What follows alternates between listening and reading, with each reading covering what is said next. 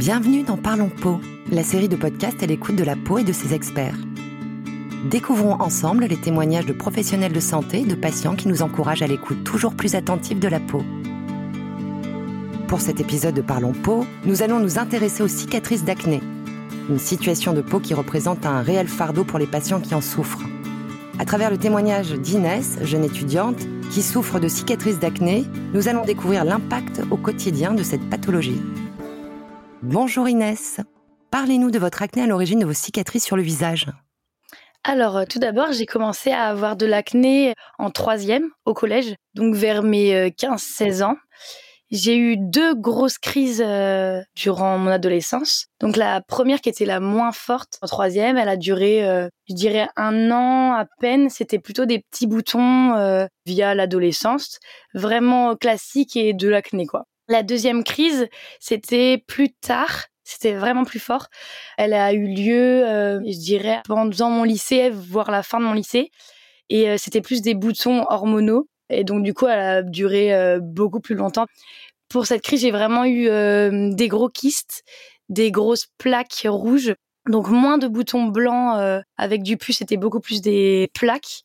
Mes boutons, c'était plutôt localisé sur mon visage, en majorité sur mes joues parce que j'avais plus de plaques sur mes joues et ensuite un peu sur mon front. Ça, je n'avais pas connu euh, lors de ma première crise. Et surtout aussi autour de ma bouche, euh, le menton, euh, sous le nez. J'avais tellement de boutons lors de ma deuxième crise qu'une fois ma responsable d'un de mes jobs d'été m'avait dit qu'on dirait que j'avais la varicelle comme un de ses petits-enfants. Ce qui n'était pas réellement très agréable à entendre. Et donc du coup, ce qui fait encore plus complexé et, et me fait souvenir que j'étais pleine de boutons lors du coup de ma deuxième euh, crise euh, qui était plus importante, vu que c'était des gros boutons qui me faisaient donc très mal, j'avais tendance à les toucher, ce qui n'arrangeait pas les choses. Et euh, du coup, je pouvais pas m'en empêcher, parce qu'il me faisait vraiment très très mal. Ça me brûlait, ça me chauffait le visage. Donc j'aimais bien me mettre de l'eau, tout ce qui était frais pour apaiser mon visage. Et donc du coup, quand je faisais la bise, ça me faisait mal. Quand je dormais, ça me faisait mal contre le coussin. Donc j'essayais de changer mes têtes d'oreiller presque tous les soirs parce que j'avais peur d'en ravoir d'autres et que ça empire et quel type de traitement vous a-t-on prescrit? Pour ma première crise, j'avais seulement été euh, chez le médecin.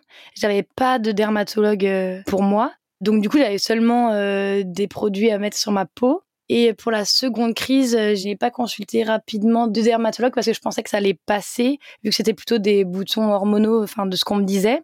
Et donc du coup, après, j'ai décidé d'aller voir un dermatologue parce que ça allait plus et ça durait dans le temps.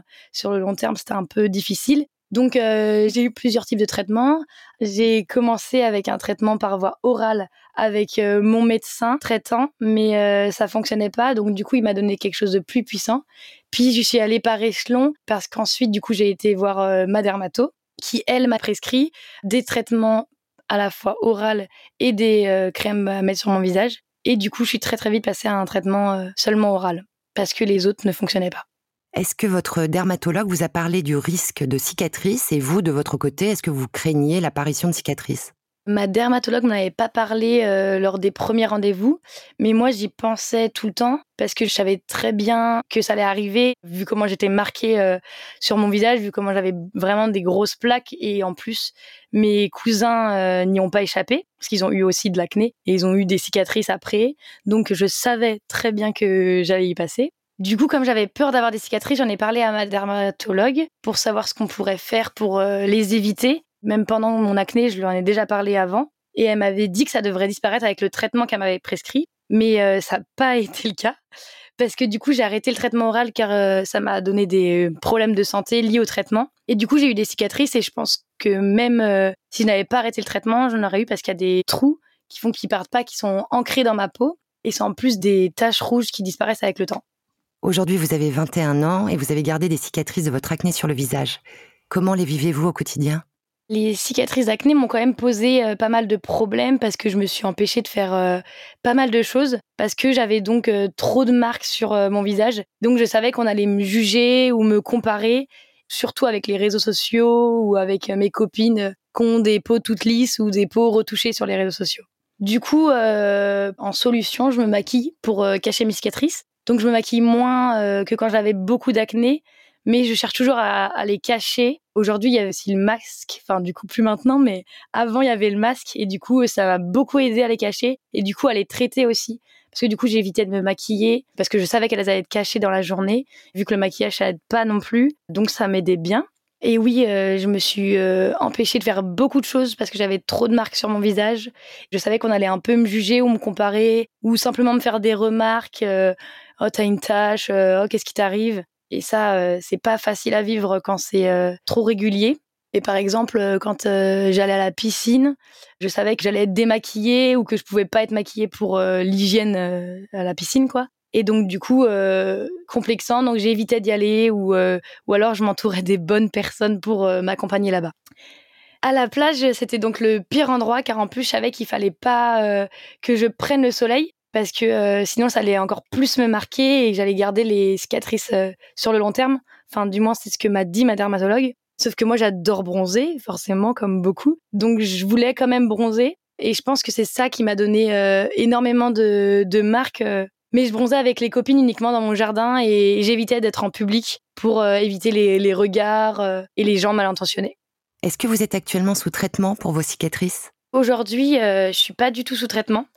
À chaque fois que je vais à la pharmacie, je leur demande s'ils ont de nouveaux produits pour les cicatrices. Mais au final, j'ai testé l'intégralité des produits qu'ils me proposent et ça fonctionne pas réellement. J'ai décidé d'arrêter donc les crèmes et juste de bien m'hydrater la peau comme on l'a vraiment conseillé et de me la nettoyer tous les soirs et tous les matins. Après, il y a certaines crèmes que j'ai testées pendant longtemps, environ 4-5 euh, mois, euh, d'autres un peu moins parce que j'avais plus la motivation. J'ai perdu la motivation euh, parce que je voyais pas forcément d'amélioration ou de différence qui se créait. Et du coup, je pense que c'est surtout ça qui m'a démotivée. J'ai aussi parlé de traitement avec ma dermatologue. Quand je lui demandais un traitement, soit elle me donnait des crèmes que j'avais déjà utilisées, ou soit elle me disait que c'était pas maintenant que je devais traiter mes cicatrices, et donc d'attendre un peu, euh, vu que je sortais d'un gros gros traitement. Et après, avec la dermato, j'ai parlé du laser. Je lui ai demandé parce que j'en entendais souvent parler, euh, parce que c'est un peu à la mode en ce moment. Et elle a dit qu'on pourrait donc le faire plus tard, quand j'aurai plus trop de boutons et que ce sera tout plat, que j'aurai une peau vraiment euh, parfaite entre grosses guillemets qu'il fallait d'abord résoudre euh, le problème de l'acné, que je n'ai plus de bosse. Et comme ce n'était pas encore le cas, je suis pas allée voir pour le faire, mais, mais il faudrait que je le fasse dans un futur proche. Merci beaucoup Inès pour votre témoignage qui montre que l'acné peut laisser des traces avec des cicatrices d'acné et qu'elles altèrent tout autant la qualité de vie des personnes qui en souffrent. C'est ainsi que s'achève cet épisode de Parlons Peau. Pour découvrir les autres épisodes de ce podcast, n'hésitez pas à vous rapprocher de votre contact Galderma. À bientôt pour un nouvel épisode. Notez que ce contenu reflète uniquement le point de vue des intervenants et n'engage en aucun cas la responsabilité de Galderma.